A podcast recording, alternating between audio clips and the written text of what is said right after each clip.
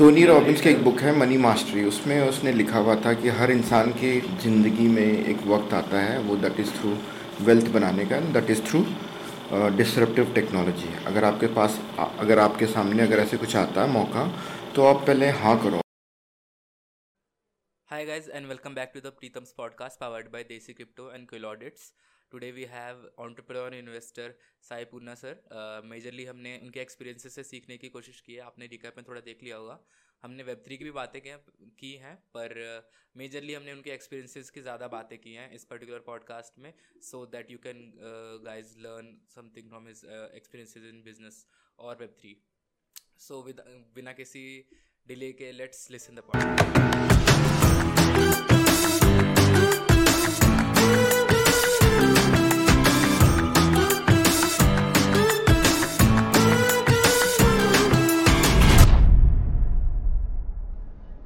welcome to the Preetham's podcast powered by Desi Crypto Sai Puna sir aka Crypto Vin Diesel sir. So सबसे पहले तो जैसा मैंने नाम लिया है आपका क्रिप्टो विन डीजल ये इसके पीछे की क्या स्टोरी है सर स्टोरी कुछ नहीं है एक स्टार्टअप था मूविंग करके। मूविंग तो हम्म। उन्होंने उनके लिए मैं कुछ बिट्स वगैरह लिखता था तो फिर उन्होंने मुझे वो नाम दिया था क्रिप्टो विन डीजल तो। उन्होंने ज़रूर कुछ देखा होगा कि ये क्रिप्टो की नॉलेज रखता है। मेरे बाल तो है नहीं। हाँ तो मैं बाल शेव करता हूँ और फिर बॉडी बनाता रहता हूँ बाइसेप हम्म। बनाता रहता हूँ। और अब ध्यान से ज़बरदस्ती देखोगे तो लगेगा क्रिप्टो लेकिन उन्होंने ये भी चेक किया होगा कि आपको वेब थ्री और क्रिप्टो की नॉलेज है जब भी उन्होंने क्रिप्टो बोला। क्रिप्टो की नॉलेज कभी खत्म ही नहीं होती यार। डेली सीखने को मिलता है डेली सीखता रहता हूँ डेली कुछ नया आता रहता हाँ। है। तो नॉलेज तो एक्सपर्ट्स तो नहीं बोल सकते ना। तो हाँ। सीख रहे हैं मज़ा आता है। तो अभी सर, अभी अभी तो आप ट्रैवल करके आ रहे हो। तो अभी तो जल्दी जल्दी आने के लिए थैंक यू इतनी जल्दी हमने पर सर एकदम ही खा जयपुर से आए, अपने अपने घर में गए, जल्दी से खा पी के यहाँ पे आए जल्दी से। तो उसके लिए थैंक यू तो सबसे पहले तो ये जानेंगे कि मैक्सिमम लोगों को पता है, फिर भी जिनको नहीं पता है आप उनके लिए छोटा सा आप इंट्रो दे दो। मेरी कोई खास इंट्रो नहीं है। इंट्रो तो यही है कि मैंने बिटकॉइन कैफ़े शुरू किया था 2017 में। सत्रह अट्ठारह में फिर उसके बाद फिर वहाँ पे हम लोग बिटकॉइन के बारे में प्रमोट करते थे और बुक्स मैनुअल्स वीडियोस ऐसे कुछ था। फिर हम लोग वो चार्ट्स भी थे मॉनिटर्स पे बिटकॉइन के क्या प्राइसेस चल रहे थे, वहाँ से शुरू हुआ था। वहाँ पे हम लोग लोगों को अवेयरनेस लेके आते थे कि बिटकॉइन ले लो और हमारा मकसद ही ये था कि इंडिया में ये फैलाएँ कि maximum bitcoin should be held by Indians करके। वहाँ से शुरू किया था फिर उसको भी हम लोग ने मेटावी कैफ़े कर दिया था जहाँ पे हम लोग मीटअप्स वगैरह कराते हैं। हम चाहते हैं कि सिर्फ़ वेब थ्री स्टार्टअप्स आए को वर्किंग स्पेस है वहाँ पे मीटअप्स हो नेटवर्किंग हो तो एक अच्छा सा पॉजिटिव वाइब्स हो उस वजह से हमने ये किया था। So, पहले इसका नाम था बिटकॉइन कैफ़े हाँ और फिर मैं साथों साथ कुछ वेबिनार्स वगैरह भी करने लग गया था फिर छोटी सी कम्युनिटी बन गई लॉकडाउन वगैरह में। खाली बैठ नहीं सकता मैं तो कुछ तो कुछ करना है। लॉकडाउन हाँ, में भी यही करता था। तो आपने मेटा कैफ़े इसको चेंज कर दिया उसका नाम Meta V cafe Meta V cafe तो आ, ये पहले तो ऑब्वियसली पहले आप वेब थ्री एंड बिटकॉइन से आप इंट्रोड्यूस हुए होगे जब भी आपको ये आइडिया आया। मैं वेब बिटकॉइन से इंट्रोड्यूस हुआ था 2015 में। और उस टाइम कुछ डेटा और इन्फॉर्मेशन वगैरह मिलता नहीं था तो हमने बहुत कुछ गवाया भी है। और अच्छे एक्सचेंजेस वगैरह भी नहीं होते थे। जब पे होता था पर हमने जिनके जिन्होंने हमें इंट्रोड्यूस किया था उनके एक्सचेंज वगैरह से लेते थे और ऐसे ही चलता था। तो 2015 में घुस गया था। कॉन्फिडेंस तो तब आया था जब मैंने टोन वेज से मिला था सिंगापुर में और एक कॉन्फ्रेंस में मिला था। किसी भी चीज़ में ना मैं ऊपर ऊपर से नहीं जानता मैं अंदर घुस जाता हूँ और टेक्नोलॉजी है तो आपको घुसना चाहिए और डिसरप्टिव है तो एकदम घुस जाना चाहिए। हम्म। बाद में सोचो कि क्या होगा क्या नहीं होगा। टेक्नोलॉजी को तो कोई रोक नहीं सकता। ना रुका है। भले किसी न किसी फॉर्म में। आज देखोगे अब बिटकॉइन के बाद भी कितने फॉर्म ले चुके हैं। Layer ones layer twos N F T metaverse definition ही चेंज होते जा रहे हैं। वो भी कंटिन्यूस कंटिन्यूसली ये तो टेक्नोलॉजी का यही एडवांटेज है। तो इसलिए मैं घुस गया कॉन्फ्रेंस में गया था वहाँ पे टूनवेज से मिला। टूनवेज से जब कॉन्फ्रेंस ज़्यादा सक्सेसफुल नहीं था कम लोग थे तो फिर अच्छी तरह से बात हुई। फिर उसने जिस तरह से एक्सप्लेन किया था फिर कॉन्फिडेंस आ गया तो आपने मैं, मैंने सुना है कि आपने ये चीज़ सुनी थी आई थिंक एक बुक में या फिर पढ़ी थी कि नई डिस्ट्रप्टिव टेक्नोलॉजी आई थिंक आपने एक इंटरव्यू हाँ। में इसके बारे में बात किया था या टोनी रॉबिन्स की एक बुक है मनी मास्टरी उसमें उसने लिखा हुआ था कि हर इंसान की ज़िंदगी में एक वक्त आता है वो दैट इज़ थ्रू वेल्थ बनाने का that is through disruptive technology अगर आपके पास अगर आपके सामने अगर ऐसे कुछ आता है मौका तो आप पहले हाँ करो। और टेक्नोलॉजी का मतलब नहीं है कि सिर्फ़ ब्लॉकचेन है। रोबोटिक्स हो गया डेटा मतलब आई ओ टी हो गया। बहुत सारी चीज़ें हैं। आप वेरेबल्स हो गए हैं है ना? तो टेक्नोलॉजी का तो अंत ही नहीं और डिसरप्टिव टेक्नोलॉजी में अगर आप पहले कूद जाते हो तो आपको आप पुराने देख लो शुरू से भी जिन लोगों ने कंप्यूटर से लेके हार्डवेयर से लेके फेसबुक अमेजोन वगैरह जिससे भी लिया डॉट कॉम वगैरह सबने वेल्थ बनाया तो आपको पहला होकर घुसना चाहिए। और आपको शुरू में समझ में नहीं आएगा उसमें ये ऐसा भी लिखा था कि उस बुक के उस पेजेस को तो मैंने मार्क करके रखा हुआ एकदम। तो उसमें ऐसा लिखा हुआ है कि आपको शुरू में समझ में भी नहीं आएगा तो आपको घुस जाओ। समझ हाँ जब तक आप अपने पैसे नहीं लगाओगे भले थोड़ा सा भी तो आप उसको टालते रहोगे कि बाद में करेंगे बाद में देखेंगे। इंटरेस्टिंग पॉइंट है ये नोट कर लेना है। इस चीज़ को एक, एक तरीके से दिमाग में रख लेना प्लीज़ तो थोड़ा पैसे लगा दो। पैसे लगाने के बाद है कि छोटे स्टेप्स ले लो। तो उसके बाद आपको फिर इंटरेस्ट जगेगा। फिर आपको सीखने की इच्छा करेगी। फिर आपको आपके कान खड़े हो जाएँगे। अगर कोई बात भी कर रहा तो आपके कान खड़े हो फिर इन्वॉल्व होते रहोगे आप। फिर होते रहो होते रहो होते रहो होते रहो। फिर किसी ने किसी दिन प्रीतम के यहाँ पे आपको पॉडकास्ट के लिए बुला लिया। That's my pleasure. okay. So as all know कि आप इन्वेस्ट भी करते हो। तो पहले तो ऑब्वियसली एज ट्रेडर आपने इन्वेस्टमेंट शुरू की होगी। तो आपने ऑब्वियसली मुझे लग रहा है कि आपने सीखने के लिए स्टार्टिंग में इन्वेस्टिंग शुरू की होगी क्रिप्टो करेंसीज में। तो उसकी क्या जर्नी थी? कब से आपने सोचा कि यार इसमें पैसे लगाने या फिर किसी से आपने सुना कि या फिर ऐसा था कि एक्सप्लोर करना है। तो क्या थी? उसके पीछे की क्या स्टोरी थी? वो सिनेरियो क्या था? एक तो ना मैं ना तंग आ चुका था ये इकोनॉमिकल जो अभी फियाट करेंसी की इकोनॉमी जो चल रही है ना। हाँ। हम बहुत मेहनत करते हैं है ना ईमानदारी से। और शायद टैक्स पेयर्स की ज़्यादा वैल्यू नहीं है किसी भी सरकार के उस पर और हर डिपार्टमेंट वाले या सबको ऐसा लगता है कि लोग बहुत कमा रहे हैं मज़े कर रहे हैं पर उनको वो स्ट्रेस नहीं पता है कि यार कितना भागना पड़ता है और एक बिज़नेस को मेंटेन करने के लिए उसके खर्चे। और अगर आप इंटरनेशनल मार्केट में हो तो आपको पूरे वर्ल्ड से कम्पीट करना पड़ता है। है ना? स्टैंडर्ड्स में प्राइसिंग में। और इट्स लाइक like, आपको हरदम अपने टोज पे रहना पड़ता है। गुड में इतनी ज़्यादा ट्रैवलिंग करता हूँ मैं इतनी ज़्यादा ट्रैवलिंग करता हूँ मैं हर कंट्री हर जगह सिर्फ़ अपनी जगह बनाने के लिए अपनी जगह बनाने के लिए। क्या डिज़ाइन आ रहे हैं? जैसे मेरे वो मोजाइक्स वोजाइक्स का है और टाइल्स वगैरह का है नेचुरल स्टोन्स का एक्सपोर्ट्स का है। तो हर एग्जीबिशन में जाना पड़ता है। पर मैं देखता हूँ यार, हम कम्पीट नहीं कर पा रहे। हम वही जुगाड़ वाले सिस्टम में चल रहे हैं। वही ना मशीन्स अपग्रेड हो रहे हैं, है ना? तो इससे अब चलो ठीक है, मोदी जी आने के बाद थोड़ा चेंज हुआ। और उसके अलावा भी इकोनॉमी को ना समझना बहुत मुश्किल से लग रहा था। आप मेहनत कर रहे हो, पैसे आपके हाथ से निकलता जाता है, महँगाई बढ़ती जाती है टैक्सेस तो बढ़ते जाते हैं, और दो और दो, और बढ़ते जाते हैं। ये सब ऐसा लगता था कि कई बार फ्रस्ट्रेटिंग सा लगता था हम्म। आप मेहनत कर रहे हो आपकी एनर्जी की जो है ना सही डायरेक्शन में उसका वो डायरेक्शन नहीं मिल रहा था मतलब आपकी पूरी पोटेंशियल आपकी कैपेबिलिटीज वगैरह जो है वो सब जा रहा था ये इकोनॉमी को समझने में पैसे बचाने में और बहुत सारी चीज़ें पॉलिसीज़ जो बार बार चेंजेस होते रहते हैं उनको समझने में और डिपार्टमेंट्स के चक्कर लगाने में which is very very frustrating sometimes मुझे तो सिर्फ़ बेचने के लिए भेज दो या बिज़नेस को एक्सपैंड करने दैट्स माई मोटिव एक्चुअली और वही होना भी चाहिए एक एंटरप्रेन्योर के लिए वही मज़ा आता है उसको। और हम लोग रिस्क भी बहुत ज़्यादा लेते हैं। एंटरप्रेन्योर अगर रिस्क लेता है तो जॉब क्रिएट होता है।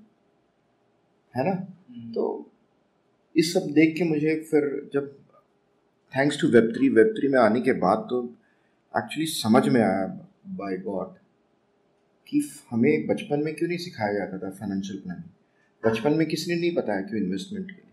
और दूसरी चीज़ सोसाइटी में ना ट्रस्ट की बहुत बड़ी कमी है। ट्रस्ट आप जिसके साथ काम कर रहे हो वो धोखा दे देता है। हर बंदा एक दूसरे को कस्टमर समझता है। ऐसे ही होता है ना इससे मेरे को क्या फ़ायदा मिलेगा? आप ये पॉइंट करना चाह रहे थे कोलैबोरेशन है? कोलाबरेशन में हमारा मतलब अब फॉर एग्ज़ाम्पल आप किसी स्टाफ को ले लो या आपके सप्लायर्स को ले लो या कहीं पे भी ले लो, बहुत भयंकर हम एक दूसरे पे डाउट करते हैं। ट्रस्ट की मतलब बहुत बड़ी वो है, कमी। अभी भी है है ना? तो वो ट्रस्ट की कमी है और फिर कई बार ऐसा लगता था कि मुझे ना पक जाता था, मैं तंग आ जाता था। तो वेब थ्री आने के बाद मुझे एक्चुअली इकोनॉमी को समझने का मौका मिला, समझने का इंटरेस्ट जागा, क्योंकि बिटकॉइन का एग्जिस्टेंस ही बताता है कि इकोनॉमी में एग्जिस्टेंस जो एग्जिस्ट कर रहा है इकोनॉमी में, इसमें कितने फ्लॉज हैं। हिस्ट्री ऑफ़ मनी में जाने लगा, फिर मैंने बहुत सारे वीडियोस देखने लगा। तब मुझे समझ में आया कि ये फिर रे डैलियो का एक वो है website economic principles dot O R G सबको देखना चाहिए कि सरकार के पास कितने ऑप्शन हैं। एक देश को चलाने का इकोनॉमी को चलाने का। अगर उसको देखोगे फिर आपको लगता है कि आप तो सिर्फ़ कठपुतली हो। आपके हाथ में कुछ नहीं है। और आप पैसे इसलिए गवाते हो चीज़ें आपके बस के बाहर हैं। और आप गलतियाँ इसलिए करते हो इन्वेस्टमेंट वगैरह को लेके क्योंकि आपको खुद को समझ में नहीं आ रहा है उस चीज़ को कहाँ इन्वेस्ट करना चाहिए। और जो लोग आपको बताते हैं वो भी आपको सही नहीं बताते। वो आपको एज ए सेल्स पिच के लिए बताते हैं। तो ऐसे हर जगह से आपको डाउट डाउट सा लगता है। हम्म। मतलब स्कैटर्ड से इंफॉर्मेशन है ट्रस्ट नहीं है कैसे वेल्थ बनाए समझ नहीं आ रहा है। आप गलत काम कर नहीं सकते आता नहीं है क्योंकि आप वो एंटरप्रेन्योर नहीं है ना कि आपको शॉर्ट टर्म चाहिए। आपको तो ये है कि आपको बड़ा बिज़नेस खड़ा करना है एक्सपैंड करना है नंबर ऑफ़ प्रोडक्ट्स बढ़ाने हैं नंबर ऑफ़ कंट्रीज़ बढ़ाने हैं। हम्म। वो आपका मोटिव या आपका एक्साइटमेंट वो उसी से आता है।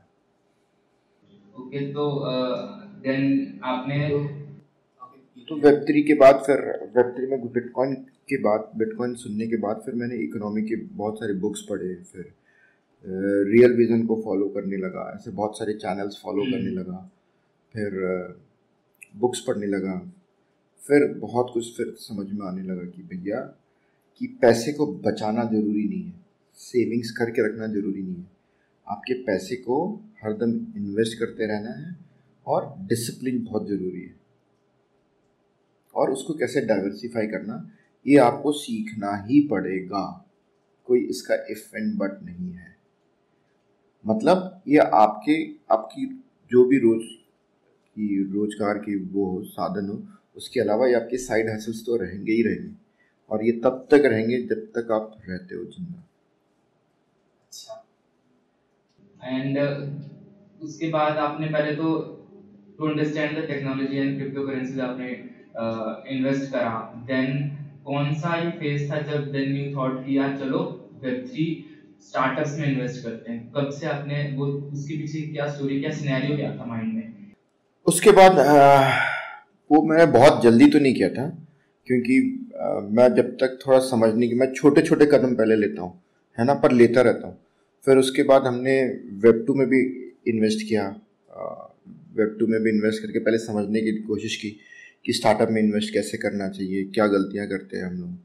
फिर जब वो समझ में आया और एक दो स्टार्टअप्स फेल हो गए जिसमें हम लोगों ने इन्वेस्ट किया और कुछ अच्छे कर रहे हैं अभी भी अच्छे कर रहे हैं उसके बाद फिर ब्लॉकचेन की ताकत को समझ में आया कि ब्लॉकचेन फिर मैटिक एक समझ में आया बहुत अच्छी तरीके से।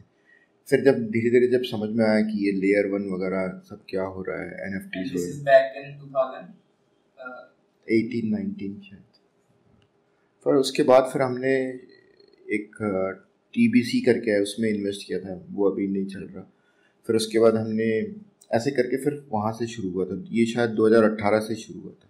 ओके तो जैसे कि आप 2018 2017 से इन्वेस्ट करो स्टार्टअप्स में तो जो अभी वेब स्टार्टअप फाउंडर सुन रहा है तो what he need to keep in mind while pitching in in front of especially a web3 investor कि उसको क्या क्या चीज़ें माइंड में रखनी है कि ये चीज़ तो होनी ही चाहिए boss and what do you see ये दो चीज़ें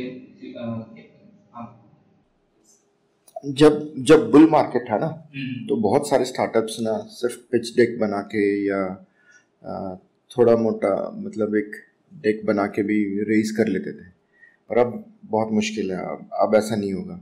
और अब आपको प्रोग्रेस दिखाना है और आपको, अब कई बार तो ऐसा भी लगता है कि देखो, ये बहुत ही नई इंडस्ट्री है और नई टेक्नोलॉजी है। तो आपके पास पूरी टीम ढंग की होनी बहुत ज़रूरी है। अगर आप सिर्फ़ पिच कर दो कि मैं ये बना दूँगा, वो बना दूँगा अगर आपके पास डेवलपर्स ही नहीं है तो इट्स तो पहले वो कॉन्फिडेंस चाहिए होता है किसी को कि आपके पास सच में वाकई टेक टीम भी अच्छी है और आप अचीव कर पाओगे। कैसे कर पाओगे वो भी बहुत ज़रूरी है। है ना? क्योंकि आप एक्सपेरिमेंट्स करोगे इस इंडस्ट्री के साथ क्योंकि ये नई है। तो और ऐसे नहीं कि हर बार हमें वो चाहिए कि हमें टोकन ही चाहिए या किसी भी इन्वेस्टर्स को। हम्म। अब नहीं चाहिए कि अब टोकन से पहले वो देखता है कि प्रोडक्ट और प्रोडक्ट की यूज़ केसेस क्या है और कैसे वो कितनी बड़ी कम्युनिटी बना सकता है। आजकल तो आप तो मतलब एयर ड्रॉप्स ये वो करके भी बना लेते हो कम्युनिटी तो कितनी एंगेजिंग कम्युनिटी है। है ना, आपके डिस्कॉर्ड्स पे कितने हैं? ये सारी चीज़ें बहुत ज़रूरी है। मतलब आपको दिखाने पड़ेंगे फैक्ट्स एंड फिगर्स और प्रोग्रेस कंटिन्यूस प्रोग्रेस की हम रोड मैप के साथ। तो जैसे कि हम सबको पता है कि मैक्सिमम लोगों को पता होगा कि सुइज कारा सर के यूट्यूब पे कल जेफ बूथ आए थे, आप भी उस पैनल में थे। सुइज कारा ऑब्वियसली थे निमेश भाई थे अपने कॉन्फ्रेंस के फाउंडर तो उस वैसे मैंने भी देखा, फिर भी मैं आपसे सुनना चाहूँ कि उस कॉन्वो में, उस कॉन्वर्जेशन में जेफ के साथ आपने क्या क्या चीज़ें नई सीखी और क्या क्या चीज़ें आपको और जानने को मिली? क्या वो सिनेरियो क्या था वहाँ पे? क्योंकि जिन्होंने नहीं किया, वो तो आप अगर नहीं देख रहे हैं तो आप जाके देख सकते हो। सुविध सर के यूट्यूब चैनल पे मैं लिंक कर दूँगा नीचे डिस्क्रिप्शन में। आप वहाँ पे जाके देख सकते हो, फिर भी आपके, आपका एक्सपीरियंस आप क्या शेयर करना चाहोगे अमेजिंग एक्सपीरियंस एक्सपीरियंस से बात यह कि मुझे तो ऐसा लगता है कि मैं बार बार जाके अभी और सुनूँगा। क्योंकि उन्होंने इतनी डीप रिसर्च किया है। वो मतलब साफ़ बता रहे हैं कि कैसे आपके हाथ से पैसे कोई ले रहा है। है ना? हम्म। तो वो तो मैं तो मैं तो बोलता हूँ सबको सुनना चाहिए। रॉल पॉल का भी जो था वो भी बार बार मैं सुनता हूँ। इट्स वेरी एनलाइटनिंग जैसे जिन लोगों को नहीं पता है जय बूथ या फिर रॉल पॉल के बारे में आप उनके बारे में शॉर्ट में बता दो रॉल पॉल एक सीईओ है और एक मैक्रो इकोनॉमिस्ट है। रियल विजन के फाउंडर है रॉल पॉल। इस क्रिप्टो स्पेस में तो बहुत ही फ़ेमस है और और और फिर जेफ बूथ तो एक बिटकॉइन मैक्सिमलिस्ट है और उन्होंने कई अच्छे टेक कंपनीज़ में उनकी स्टेक है। उन्होंने खुद एक बिल डायरेक्ट करके एक कंपनी के फाउंडर है। और सर उनसे जैसे कि अब हम बात कर रहे थे उनसे एक्सपीरियंस के बारे में आपका वो कल के हाँ। कल के इवेंट का? बहुत अच्छा एक्सपीरियंस था। मज़ा आ गया। और सर हमने सुना कि हम आपने जोक्स भी बहुत सारे क्रैक किए जैसा हम सुन रहे थे। वो तो वो तो मैं हरदम करता रहता हूँ।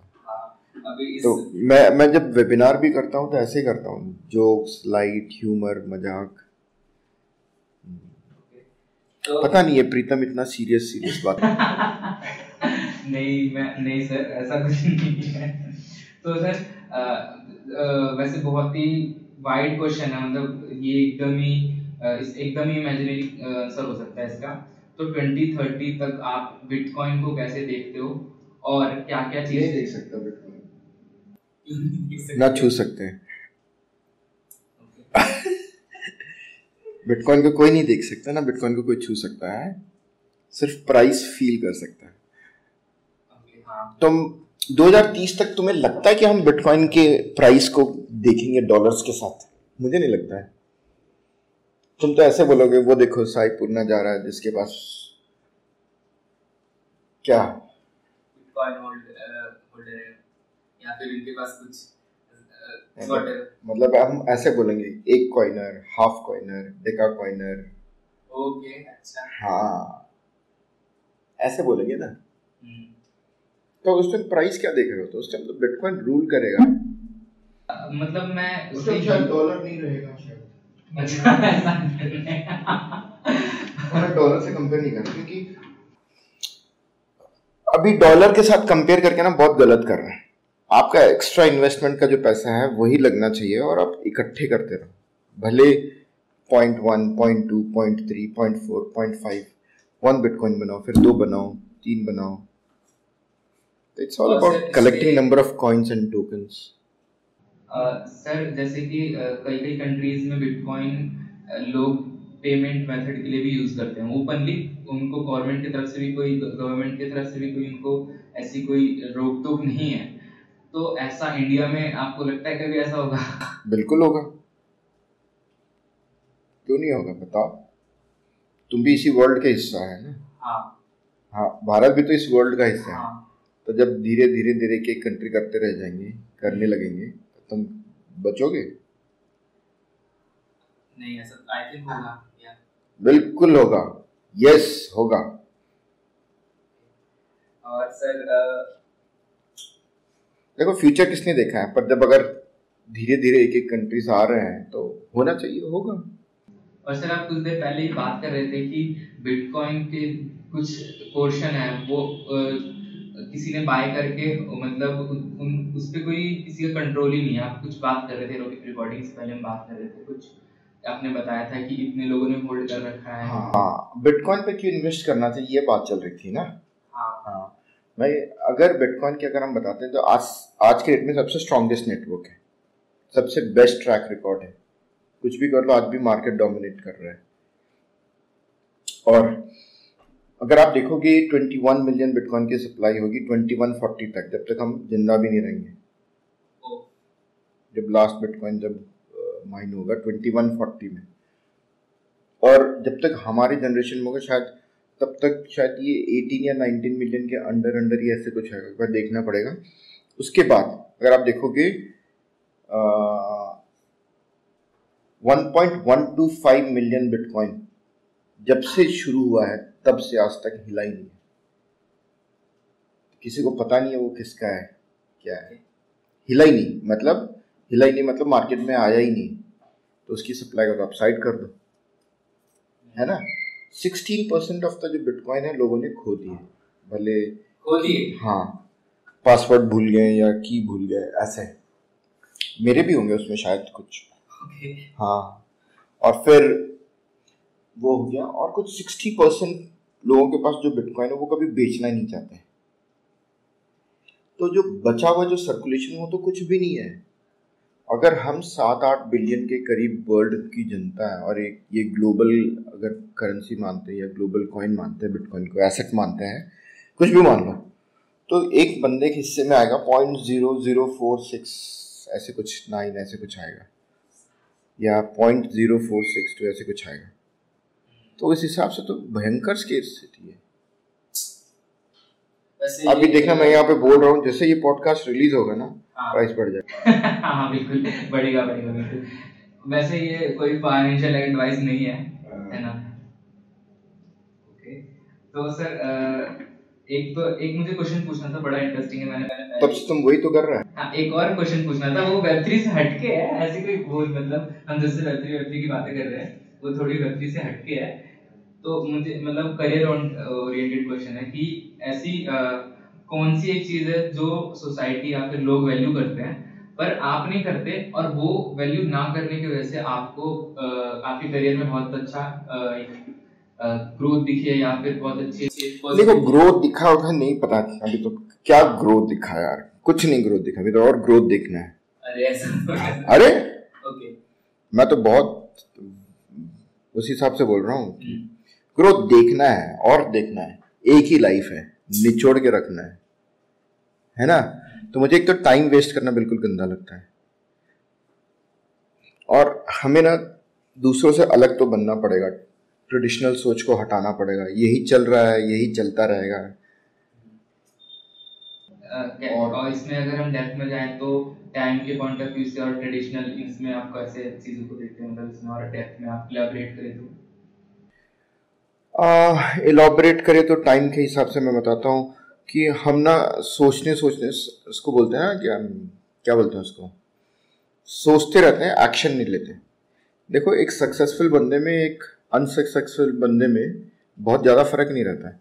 यही रहता है कि फ़र्क की जो सक्सेसफुल बंदा रहता है वो अपनी टाइम को बहुत अच्छी तरह से मैनेज करता है। सुबह उठने से लेके रात तक या बॉडी बनाता है बुक्स पढ़ता है। हाँ। बाल साफ़ कर लेता है। ये मत बोलो। ये सर सर ने जानबूझ के बोला मुझे पता है। तू भी करके देख ले। हाँ बिल्कुल। तो और उनके एक्शंस बहुत ज़्यादा क्विक होते हैं फास्ट डिसीज़न मेकिंग होते हैं। हम ना सर डिसीज़न लेते हैं अच्छा करेंगे पढ़ेंगे प्रोकास्टिनेशन बोलते हैं ना। प्रोकास्टिनेशन एक्शन लेते रहो गलती करोगे ना। हम लोग ये सोचते हैं कि कि सेफ़ चलो सिक्योर रहो लाइफ सेफ्टी होनी चाहिए। तो जिन जिन लोगों को सेफ्टी सिक्योरिटी चाहिए होती है ना उनको बहुत जल्दी डिप्रेशन भी आ जाता है।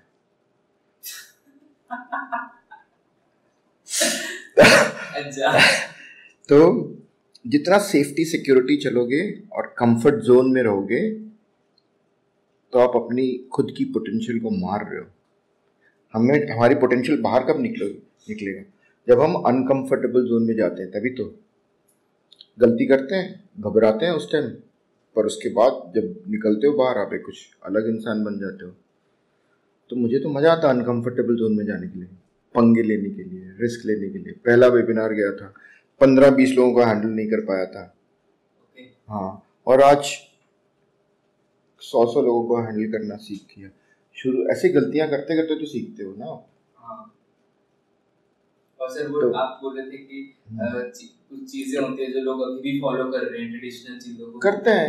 लोग बोलते हैं कि हाँ लोग यही बोलते हैं ना कि सेफ्टी रखो सिक्योर रहो और संभल के करो पेरेंट्स वगैरह भी ऐसे बोलते हैं।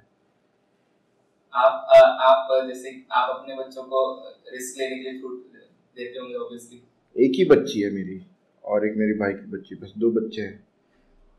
तो वो भी तो बहुत छोटे हैं।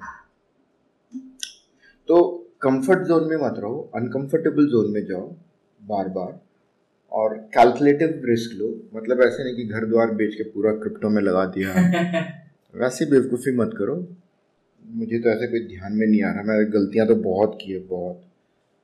So, मेरे मैंने जितनी फेलियर्स देखी है ना मतलब छोटे मोटे उसको फेलियर्स की तरह लेता नहीं हूँ मैं। पर गलती करना फेल होना बहुत अच्छी चीज़ है।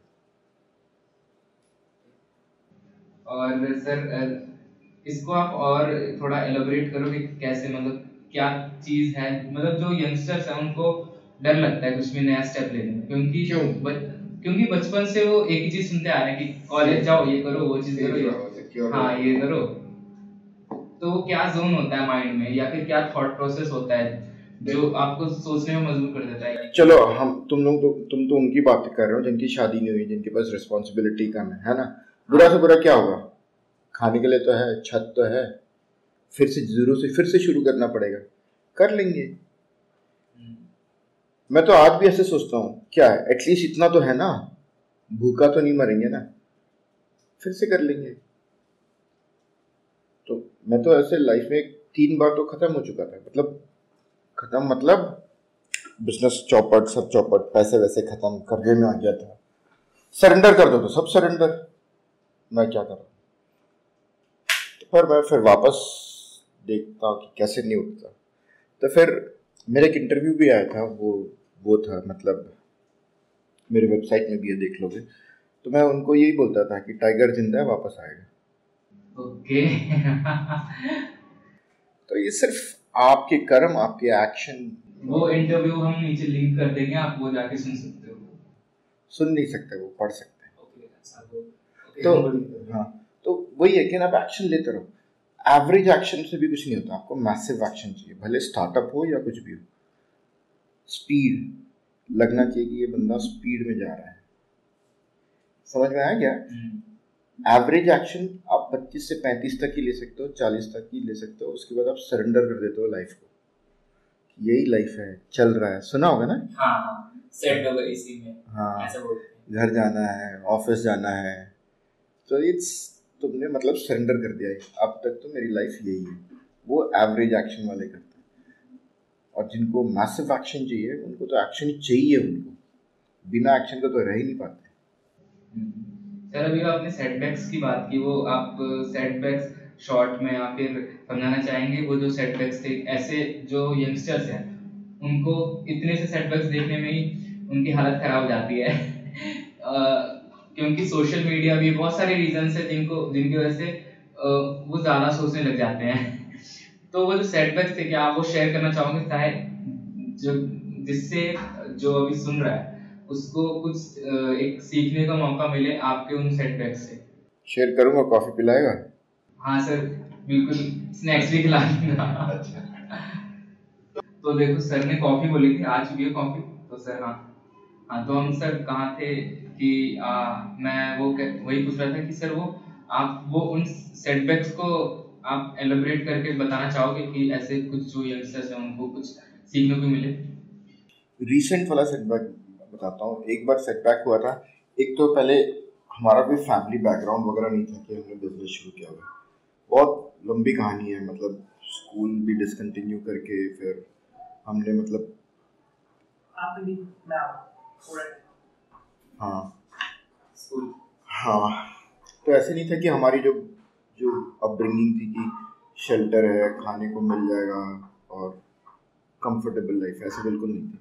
बहुत लंबी कहानी है वैसे पर मैं आपको वहाँ से बताता हूँ कि जब से मुझे मौका मिला था और बिज़नेस जब हमने पहला शुरू किया था तो 2008 से पहले हमारा वहाँ पे पार्टनरशिप में हॉलैंड में कंपनी थी। मतलब एक कंपनी के साथ हमारा पार्टनरशिप में एक बिज़नेस था। और हमारे पास चाइना में भी ऑफ़िस थी वगैरह ऐसा था। और हम लोग, उन्होंने मेरे पे पैसा लगाया था और मतलब मौका दिया था और हमने शुरू किया था और we were growing like anything फिर वो क्राइसिस आया, सब ख़त्म हो गया, फिर इंडिया आया। वहाँ उस टाइम भी मुझे फिर स्क्रैच से शुरू करना पड़ा। अब रिसेंटली कुछ सालों पहले, दो हज़ार तेरह या तेरह में शायद मेरा भाई का एक्सीडेंट हुआ विच वॉज़ वेरी सीवियर फिर उसके बाद मेरी वाइफ का 2015 में हुआ। मतलब कुछ टाइम्स मतलब कुछ महीनों महीनों के गैप में। और फिर उसके बाद से फिर तीन साल, साढ़े तीन साल तो मेरे उसको संभालने में लग गया था क्योंकि मेरी वाइफ की तबीयत बहुत ख़राब थी। दो तीन सर्जरीज हो चुके थे, फिर बच्चा भी छोटा था हमारा। और बिज़नेस ख़त्म होता जा रहा था, गिर रहा था एकदम, बुरी तरह से। और एक तरह तो बनाते हो, बनाने में आपको सालों लग जाते हैं। गिर रहा था, कर्जे पे कर्जा हुआ ही जा रहा था। और जब उस टाइम 2018 में एक टाइम था, मुझे ऐसा लगा था कि अब बिज़नेस रिवाइव होना मुश्किल होगा, क्योंकि तब तक सारे ट्रेंड्स वेंड सब चेंज हो चुके थे। और we as a trader were कैसे हम लोग आ पाएँगे कि नहीं आ पाएँगे, बहुत मुश्किल था, ऐसे था। तो अगर मैं गिव अप कर देता तो हो जाता। मैं तो उसमें सोच रहा कहीं नौकरी वोकरी कर लूँगा फैमिली को संभालना है। और यहाँ तक कि मेरे जो पुराने पुराने सप्लायर्स थे जिनको शुरू से मेरे साथ थे हम्म। उन्होंने भी मुझे दगा दे दिया पीछे छोड़ दिया। और यहाँ तक कि पैर छूना पड़ गया कि मेरे ऑर्डर्स ले क्योंकि वही ले सकते थे उन्हीं के पास वो फैक्ट्री के सेटअप वगैरह ऐसी थी। तो वहाँ पे मैं अपनी ताव दिखाता ईगो दिखाता तो नहीं चलता ना। तो वहाँ पे तो मुझे ये था कि मेरे घर में एक बच्चा है तो मेरे लिए वो प्रियोरिटी था। मैं उसके पैर पे गिर गया। ठीक है आज तू खुद आया कल मैं हूँ तो सेटबैक का मतलब यही नहीं कि आप सरेंडर करके ख़त्म हो ना बैंक्स मुझे उस टाइम कोई लिमिट्स वगैरह देना चाहते थे, क्योंकि टर्नओवर नीचे गिर गया और हम लोग उस तेज़ी से ग्रो नहीं कर पा रहे थे। बैंक्स ने भी मना कर दिया था कि हम आपको नहीं देंगे वगैरह। तो फिर उस टाइम फिर मैं यही बोलता था कि आपको क्या लगता है कि मैं ख़त्म हो गया? टाइगर ज़िंदा है, वापस आएगा। उस टाइम जबकि मैं बहुत तगड़े वाले कर्जे में था, उस कर्जे को निकाल के सब करके फिर वापस उठा। क्या वो तो उस उस दौरान कंटिन्यूस जो बाउंस बैक करने का जो थॉट प्रोसेस था वो थॉट्स क्या थे? वो बाउंस बैक करने में हमने इतनी कुछ तो था नहीं हमारे पास ना घर द्वार कुछ तो था नहीं। हमने तो ऐसे भी स्क्रैच से शुरू किया था।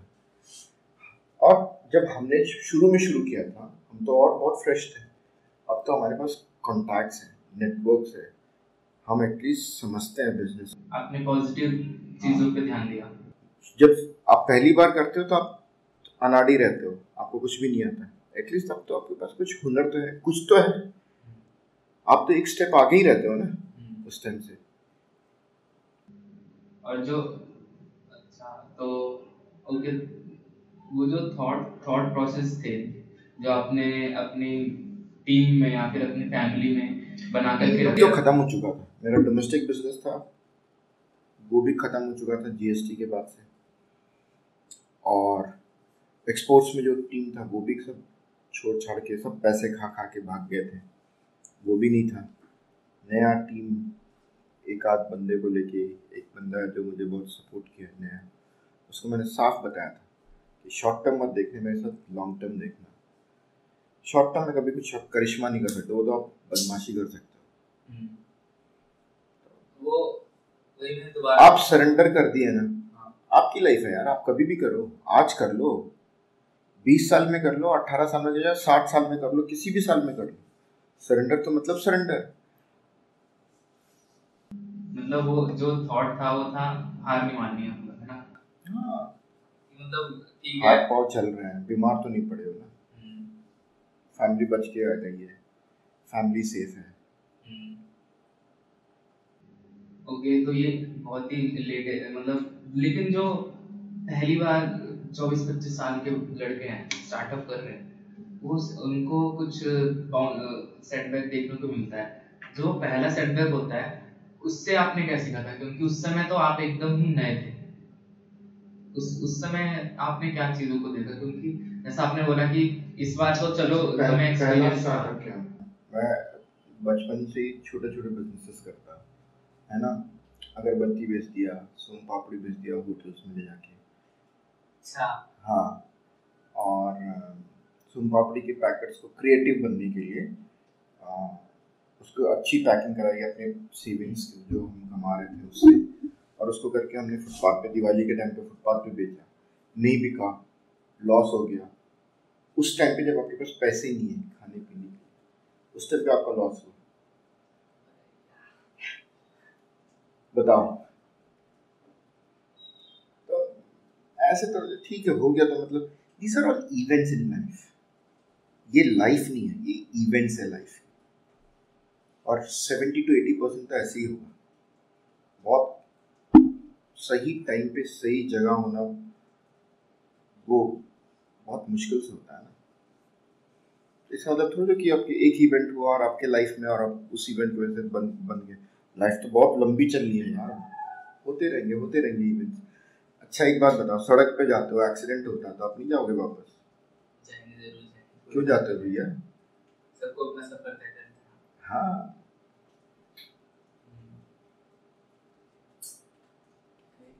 वो जो वो जो एटीट्यूड है कि कोई बात नहीं कर लेंगे या फिर बहुत देखा है ये भी कर लेंगे वो एटीट्यूड कब बिल्ड हुआ? आपको मतलब मेरे तो बचपन से था। मैं आ, मेरी एक मामी जी है उनकी नई नई शादी की आई थी मैं शायद दस ग्यारह बारह साल का था इतना मैं उनको भी बोलता था कि मैं बड़ा होऊँगा ना तो पैसे वाला बनूँगा खूब पेड़ लगाऊँगा अनाथ आश्रम चलाऊँगा जो आज भी कर रहा हूँ। ओके अनाथ बच्चों को सपोर्ट करूँगा। मैं उधर नहीं जाता कि तिरुपति जाओ वहाँ का टकला नहीं हुआ मैं है ना लोग जाके तिरुपति जाके वो करते हैं या वैष्णो देवी चले जाते हैं मैं नहीं जाता। ऐसा नहीं कि मैं भगवान पे यकीन नहीं रखता हूँ।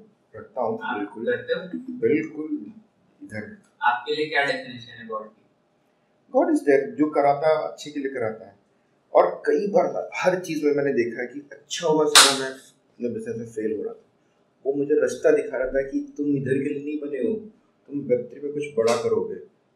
हो सकता है ना? हम्म, तुम उस डायरेक्शन में क्यों नहीं देख रहे हो? हर चीज़ अच्छा हुआ मुझे मुझे वो पुरानी टीम छोड़ के चली गई क्योंकि उनको मैं संभाल रहा था। अब नए दुनिया में घुसा हूँ मेरे बहुत अच्छे अच्छे दोस्त बने हैं। नए दोस्त नए जनरेशन के दोस्त हैं। तो मैं खुद फ्रेश हो फील कर रहा हूँ फ्रेश हूँ। मेरी उम्र के दोस्त कोई नहीं है पता क्या? जिनके साथ मैं कॉफ़ी पिए नहीं जा, जाऊँ कहीं। सच में? हाँ। ना बियर पीने जाता हूँ। सब मेरे से आधे उम्र के लोग हैं। तो मेरी सर्कल ही ऐसी बन चुकी है। तो सब अच्छा ही तो हो रहा है। तो उस टाइम जो हुआ था हम्म, वो किसी अच्छे के लिए तो हुआ है। मेरा कॉन्फिडेंस बिटकॉइन पे आना मेरा कॉन्फिडेंस थ्री पे आना। हम्म, और लेटेस्ट फील कर रहा हूँ यार। वो सब जो मेरी उम्र के जो है उन सब पुराने मॉडल लग रहे हैं मुझे। मैं लेटेस्ट मॉडल लग रहा हूँ। आप मैनिफेस्टेशन विजुअलाइजेशन में बिलीव करते हो? दिन भर यही करता रहता हूँ। यही बोलता भी रहता हूँ। यही करता रहता।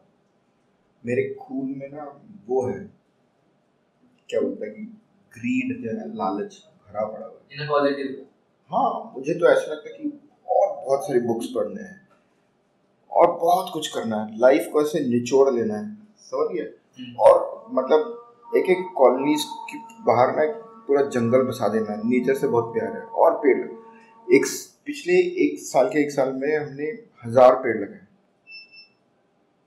तो मुझे रिकॉर्ड्स तोड़ने हैं और करना है। मेरे पास और पैसा आएगा तो और करूँगा। तो लाइफ का मतलब ये है कि also giving back to the society और वो जब देखते हो आप करते हो तो मज़ा आता है।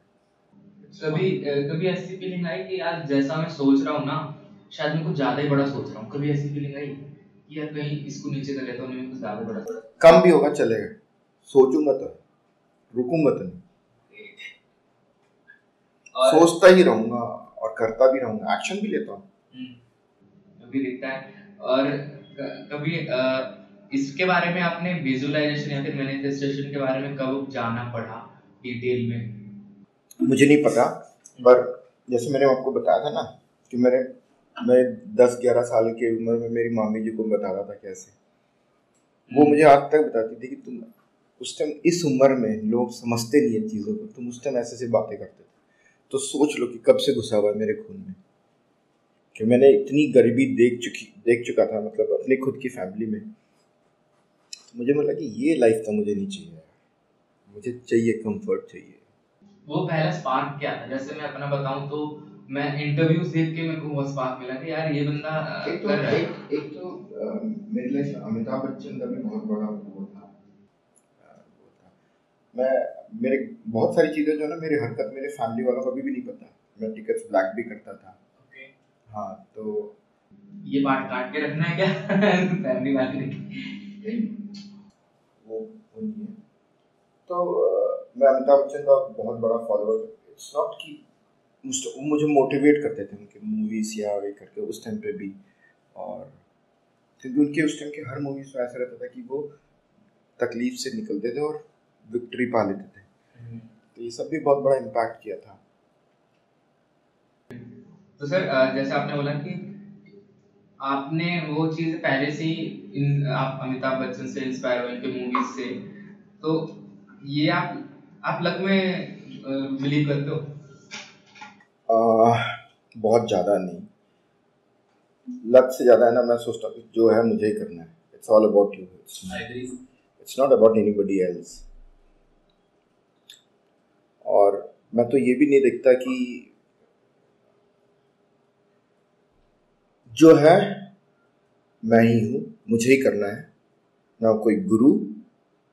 I don't depend on Guru I don't believe कि कोई गुरु आके मेरे लिए कुछ कर देगा या कोई रिलीजन की वजह से हो जाएगा या कोई फ़िल्म स्टार्स की वजह से हो जाएगा। यू कैन गेट इंस्पायर्ड और ना ही कोई पॉलिटिशियंस के पास। जो ऐसे जिनको करना करने दो मेरे को कुछ उनको किसी को परफेक्ट नहीं करना मुझे मेरे कर्म पे फुल कंट्रोल होना चाहिए। इसको आप और एलाबोरेट करिए इसको तो आप कैसे समझाओगे लोगों को तो बस यही कोशिश कोशिश करो आप क्या कर सकते हो? आप खुद के लिए क्या कर सकते हो? कैसे अपने आप को एजुकेट कर सकते हो? चौबीस घंटे सबके पास है। आप अपने टाइम को किस तरह से यूटिलाइज कर सकते हो? जिस दिन आपको ऐसे रहना है कि हम अपने आप को कैसे अपस्किल कर सकते हैं? आपको हरदम अपस्किल करते रहना पड़ेगा। मैं तो ये भी नहीं देखता जैसे मैंने आपको बताया था कि मेरे जो पुरानी जो टीम वगैरह छोड़ के चले गए थे मुझे लोग बोलते थे कि ना कि आप बहुत ज़्यादा लोगों को ट्रस्ट करते हो। हम्म। तो अगर ट्रस्ट नहीं करेंगे तो कैसे चलेगा? हम्म। बोला कि तो मैंने ये बोला कि उनको मेरे को उनसे बदला नहीं लेना। मैं उनको पूछना भी नहीं कि वो उनके एक्शंस थे। मेरे मेरा कंट्रोल नहीं है उनके एक्शंस पे। मेरा कंट्रोल है मेरे खुद के एक्शन मुझे क्या करना है? ठीक है that's past finished done dusted खत्म करो। नेगेटिविटी को साइड करो। अब क्या है? मेरा विजन क्या है? अब यहाँ से आगे क्या है?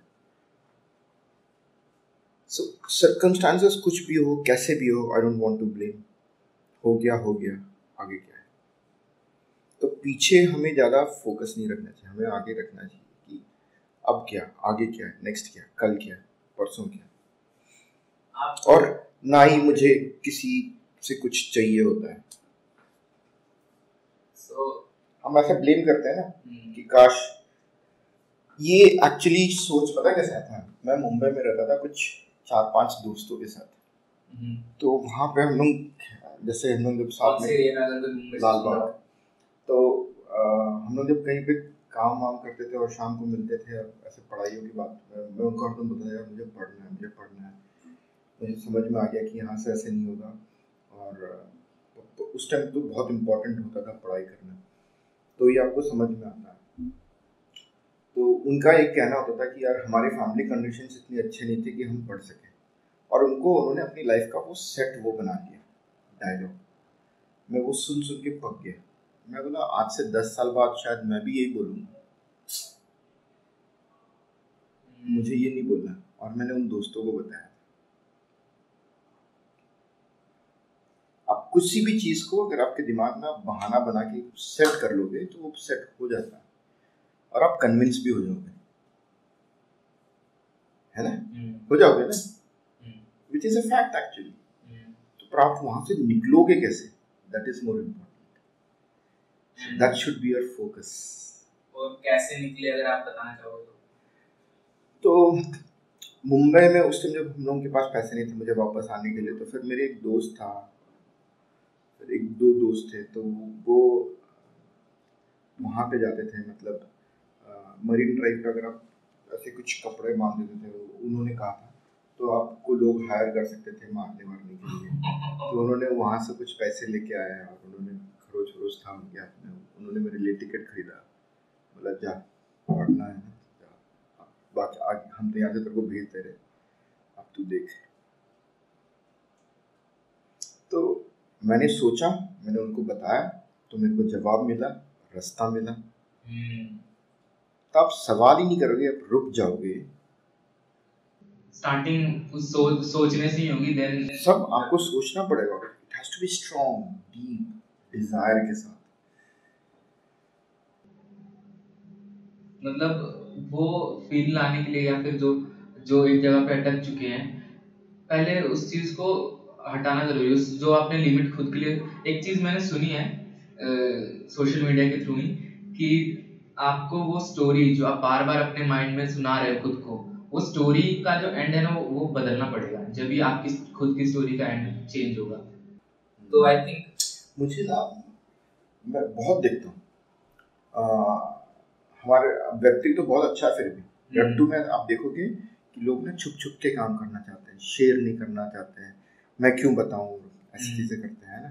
मैं क्यों दूसरों को एम्पावर करूँ? वेब थ्री में वैसे नहीं वेब थ्री में लोगों को एम्पावर करते हैं। हम्म। मदद करते हैं खुलेपन से विच इज़ वेरी राइट अच्छा मैं इस पॉइंट पे क्यों आया था? हम ना हर चीज़ को ना बहुत मुश्किल जो पुराने ट्रेडिशनल बिजनेसेस में मैंने देखा है कि हर चीज़ को ना बहुत मुश्किल की तरह लेते हैं कि मुश्किल है ऐसे नहीं हो पाएगा है ना? और पॉसिबल नहीं है। तो मैंने कुछ ब्लॉग्स लिखे आप पढ़ोगे तो ना मैंने बोला कि कभी अपनी ज़िंदगी में ये सारे शब्द यूज़ मत करना कि पॉसिबल नहीं है। अगर पॉसिबल का मतलब ही नहीं है कि आप सरेंडर कर रहे हो कि इसके आगे आपको दिमाग नहीं चलेगा। It's not possible it's finished और फिर चलता है. मैंने सोचा मुझे लगा है ना? ये सब ऐसा है कि आपको रोकने वाले शब्द हैं। मेरी गारंटी अगर आप उसको जो आपने लिखा है उसको आप शॉर्ट में पेन डाउन करोगे पॉइंट टू पॉइंट ऐसे तो link it down below description में। आप मुझे देख सकते हो। मेरे मेरे वेबसाइट में है साईपूर्णा.com विल लिंक इट डाउन तो अगर आप फिर भी शॉर्ट में एक बताना चाहोगे पेन डाउन करना चाहोगे बुलेट पॉइंट्स के थ्रू तो कौन कौन से हुआ? जैसे कि आपने दो तीन अभी बता दिए शेयर कर दिए और कौन कौन से लाइफ में जल्दी जल्दी फैसले लो। आपके लाइफ में जितने ज़्यादा फैसले होंगे उतने लाइफ आपकी आगे बढ़ेगी। कोई फैसला ही फैसला ही नहीं लोगे तो वही कमी अटके रहेगा? हम्म। और जनरली हम लोग ऐसे करते भी नहीं। एक चीज़ के लिए अगर मेरे दिमाग में आ गया तो ऐसा है कि करके ख़त्म कर निपटाओ निपटाओ गलत होगा सीधा तो परफेक्शन पे मत जाओ। और मैंने कुछ दिन पहले हमारे जो फाउंडर है देसी क्रिप्टो के उनका मैंने पोस्ट देखा था उन्होंने लिंक्डइन पे डाला हुआ था कि अभी की जो जेनजी जो so called Gen Z Gen Z generation है उनके पास बहुत अच्छे आइडियाज़ है उनके पास बहुत अच्छी एनर्जी है पर एक चीज़ उनके पास नहीं है वो है पेशेंस पेशेंस तो आ, आप उनमें क्या पॉजिटिव चीज़ें देखते हो और क्या चीज़ें नेगेटिव है और क्या चीज़ें पॉजिटिव उनको उनके पास है पर वो देख नहीं पा रहे हैं? इसको आप क्या इस पे आपके क्या थॉट प्रोसेस है? हमने अपनी जब हमारे जो बचपन से जब हमने देखा है कि हमारी एक्सपोजर ही ऐसी रही है कि हम टेक को बहुत लेट समझे हम्म, और इनकी पैदाइश जब जब से टेक से ही पैदा हुए। हम्म, है ना? तो इनके लिए तो आधे से ज़्यादा तो टेक तो इनके लिए यूँ मतलब हम्म, हाथ के मैल की तरह है। तो ये जो इमेजिन कर सकते हैं सोच सकते हैं अपनी एनर्जी लगा सकते हैं नो डाउट आजकल के जनरेशन में तो आई लव देम पर उनमें एक ही है कि वो पेशेंस नहीं है. They want everything very quick आपको क्यों लगता है ऐसा? क्यों है? मैंने देखा है. उनको क्या चीज़ें नोटिस की? They want immediate success. They cannot be to it's very important you'll have to be consistent in your actions also. कि आज एक स्टार्टअप फिर कल दूसरे स्टार्टअप फिर आइडिया चेंज करना. It doesn't work like that आपको क्या लगता है कि इसके पीछे क्या रीजन होगा जो आप आपने क्या ऑब्ज़र्व किया? है? क्यों ऐसा करते हो? दूसरे एग्जाम्पल्स देखते हैं जिनको बहुत जल्दी सक्सेस मिल गया है तो फिर और इनके दिमाग में सब कुछ ऐसा लगता है कि बड़े फिगर्स इट्स सो इजी कि फंडिंग मिल रहा है। हमारे टाइम में हमें फंडिंग नहीं मिलता था ना। It's a hard way out और आज के टाइम पे आपको फंडिंग मिल जाता है या at least you have access to funding तो वो और फंडिंग के फिगर्स ही ऐसे होते हैं कि उनकी बातें ही ऐसी निकलती है कि और मुझे ऐसा लगता है तो कि वो थोड़ा थोड़ा उनको भी थोड़ा वो सेटबैक्स वगैरह देखनी चाहिए तो तो समझ में आ जाएगा मुझे ऐसा लगता है क्योंकि मैं maybe I am wrong patient क्योंकि मैं भी खुद मेरे कैमरा मैन मतलब कैमरा मैन तो नहीं बोलूँगा मेरे टीम मेंबर भी जो है उनको भी वो भी ऑलमोस्ट सेम एज के हैं। तो मुझे ऐसा लगता है कि जो अभी की जो जनरेशन उनमें पेशेंस इसलिए है ना नहीं है क्योंकि एक तो इंफॉर्मेशन ओवरलोड हो चुकी है। और मार्केटिंग के मीडियम्स क्योंकि कंपैरेटिवली पहले के बहुत ज़्यादा आ चुके हैं। और मार्केटिंग में लोग कितनी हाइप वे में दिखाते हैं चीज़ें। इधर फंडिंग मिल गई, ये यहाँ से चेन आ गई, उसको वहाँ पे सक्सेस मिल। गई और आठ मिलियन ऑलमोस्ट आठ बिलियन लोग हो चुके हैं। उनमें से कुछ चंद लोगों को जल्दी सक्सेस मिलने से ना, वो उनको ही बुलेट पॉइंट्स बना लेते कि, ओ, इनको मिल गया तो हाँ सबको मिल सकता है पर वो एक रेयर केस भी हो सकता है। और साथ में जो उन्होंने सोशल मीडिया यूज़ जो हम करते ही हैं सारे करते हैं वहाँ पे जो डोपामिन का जो पैटर्न बन चुका है कि जल्दी से एक डोपामिन मिल जाना रिज़ल्ट जल्दी से मिल जाना है क्लिक करके हमने कुछ अपलोड करा हमें कुछ भी रिकग्निशन मिल गई किसी ने लाइक कर दिया मतलब ये डोपामिन रश से पैटर्न बन चुका है जल्दी जल्दी चीज़ों को पाने का। वेरी गुड बार बार मतलब एक पचास लाइक आ गए। हर एक इंगेजमेंट आपके आए जा रही है मतलब कि बहुत इस पे तो प्रॉपर एक डॉक्यूमेंट्री बनी है नेटफ्लिक्स के ऊपर। आप जाके देख सकते हो। उस डॉक्यूमेंट्री का नाम है द सोशल डिलेमा उसके ऊपर बहुत सारे साइकोलॉजिकल फैक्टर्स बताए क्या क्या ये इफ़ेक्ट कर रहा है जनजी या फिर अभी वाली जनरेशन पे सोशल मीडिया तो वो जो पैटर्न बन चुका है ना सर, वो बहुत ही खतरनाक है पैटर्न बहुत ज़्यादा खतरनाक है। उनको लगता है कि सब कुछ यूँ। और एक और मैंने चीज़ देखी है एक स्टेटिस्टिक्स के अकॉर्डिंग मैक्सिमम जेंजीज को नहीं पता है कि उनको क्या करना है, क्योंकि वो एकदम ही हुक्ड अप है फ़ोन से या फिर सोशल मीडिया से, और वो एक मार्केटिंग टूल है कंपनीज़ के लिए।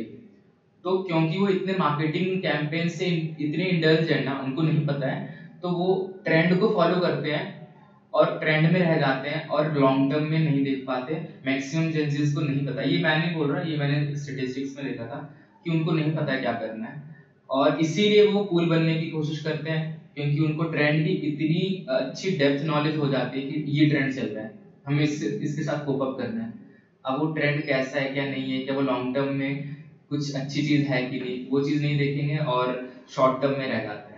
मेरे पॉइंट ऑफ़ व्यू से मेरे ये था मेरा एलोब्रेशन गजब देखा तुमने भी आज कुछ सिखा दिया मुझे। नहीं सर आप आप ही सिखा रहे हो जब से। मैं तो सीखता रहता डेली सीखता हूँ। तो हमारे जो जो हमारा पॉडकास्ट है आप देख रहे होंगे कैमरा में आई डोंट नो आ रहा है कि मैं रिपीट कर देता हूँ कि हमारी जो टैगलाइन है हमारे पॉडकास्ट की जो मोटो है कि your listening capabilities can shape your learning capability और प्लस कंटिन्यूस लर्निंग ये हमारी दो मोटो है। जो हम अपनी कम्युनिटी जो बिल्ड हो रही है वेब थ्री की हो गई या फिर जो पॉडकास्ट हमारी बस कम्युनिटी है वो हम देना चाहते हैं ये वैल्यूज़ देना चाहते हैं। तो इस पे आप इस ये वैल्यूज़ को आप अपने पॉइंट ऑफ़ व्यू से कैसे देखते हो क्या लाइफ में अपने पॉइंट ऑफ़ व्यू से कैसे मेरा मेरा तो एक ही मकसद मतलब वो है learn unlearn relearn learn unlearn relearn दुनिया भी तो चेंज होते रहती है ना। हम्म। तो अब दुनिया के अनुसार आपको भी तो बदलना पड़ेगा ना चेंज करना पड़ेगा उसके लिए आपको कंटिन्यूसली सीखना पड़ेगा।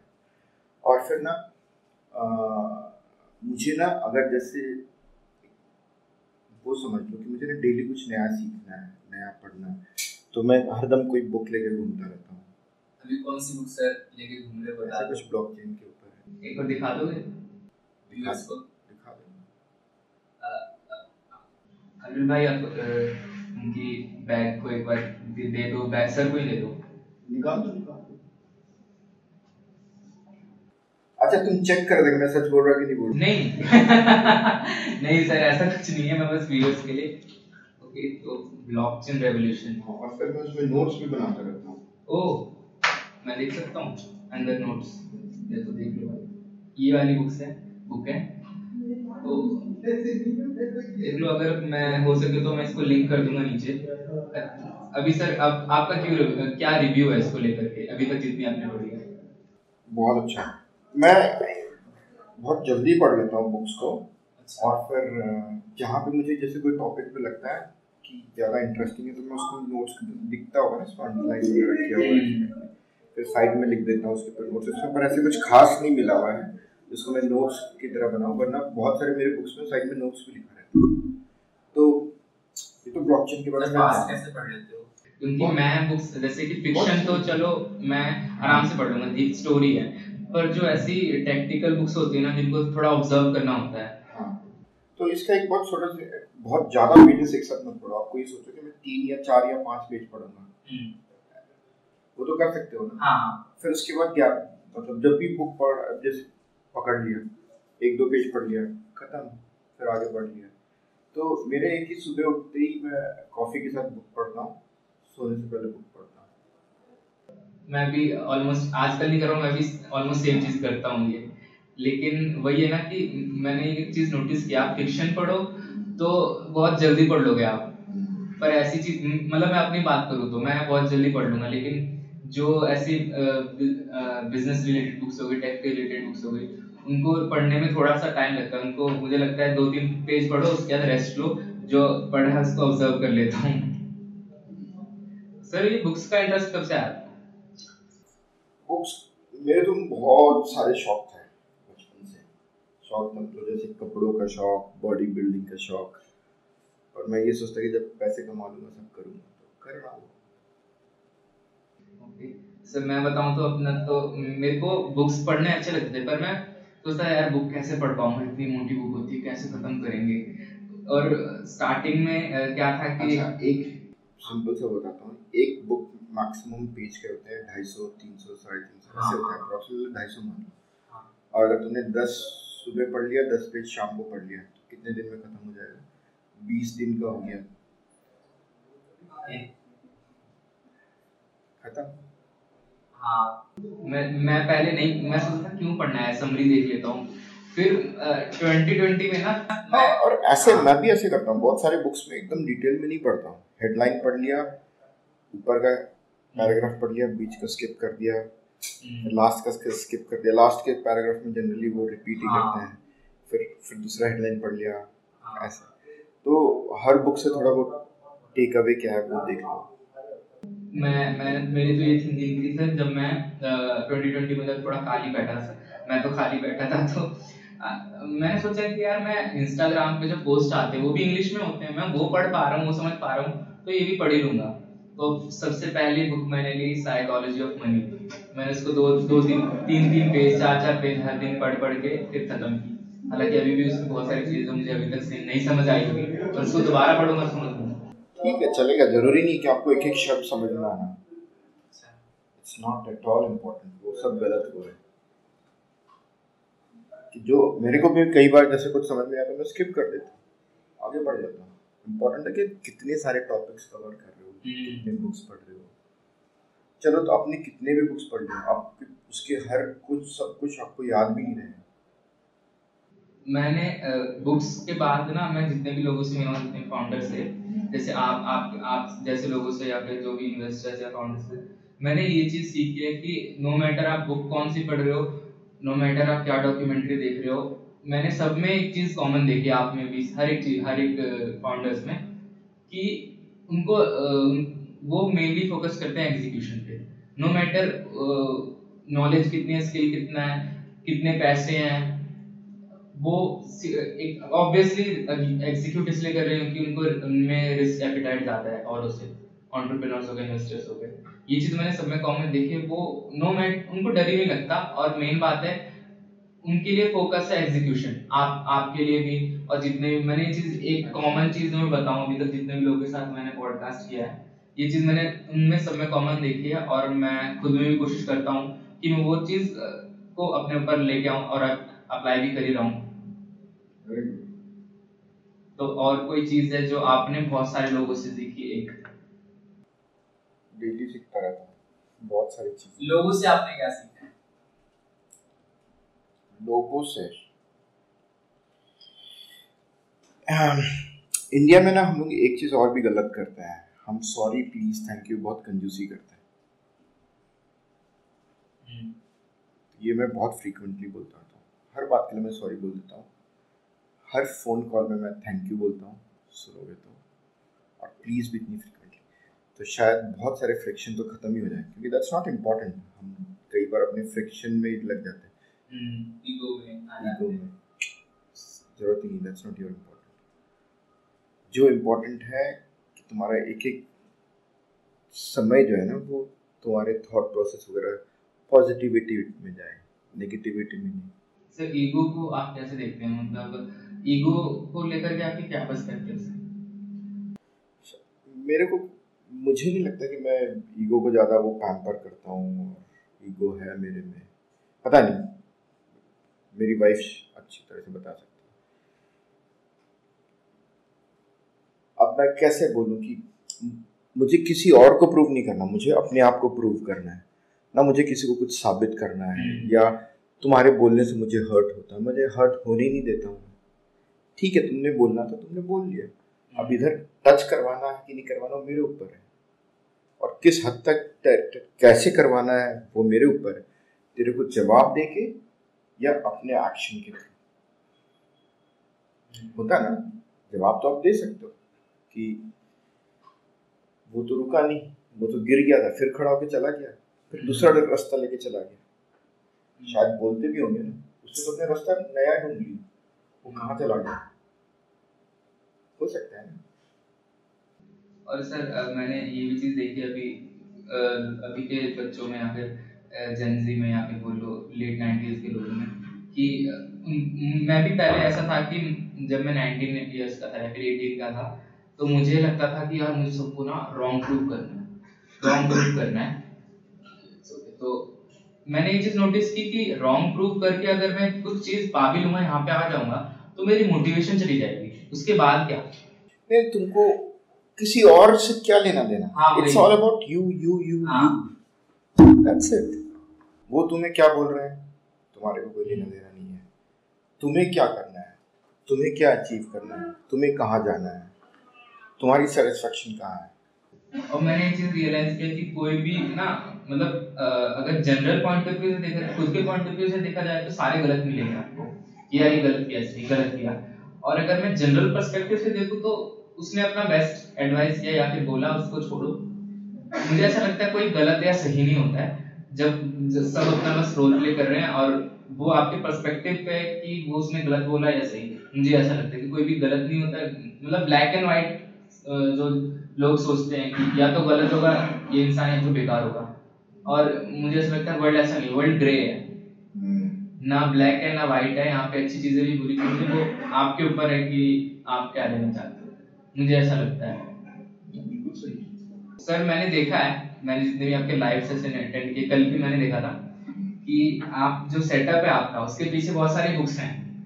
और मेरे को भी इंटरेस्ट है और बहुत सारे काफ़ी लोग जो फाउंडर्स होंगे, उनको तो इंटरेस्ट होता ही है उसमें तो अभी जो बताना मतलब जैसे एक बुक तो हमने दिखा दिया इनको, और कौन सी बुक है वेब थ्री में स्पेशली तो बिटकॉइन स्टैंडर्ड है अल्केमिस्ट है और वेब में तो मैंने यही पढ़ा हुआ है।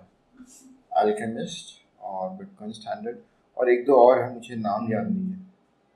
और आप बता रहे थे कि मैं ज़्यादातर सेल्फ डेवलपमेंट के भी पढ़ता हूँ मैनेजमेंट के बारे में बिज़नेस मैनेजमेंट के बारे में पढ़ता हूँ स्टार्टअप्स के बारे में पढ़ता हूँ।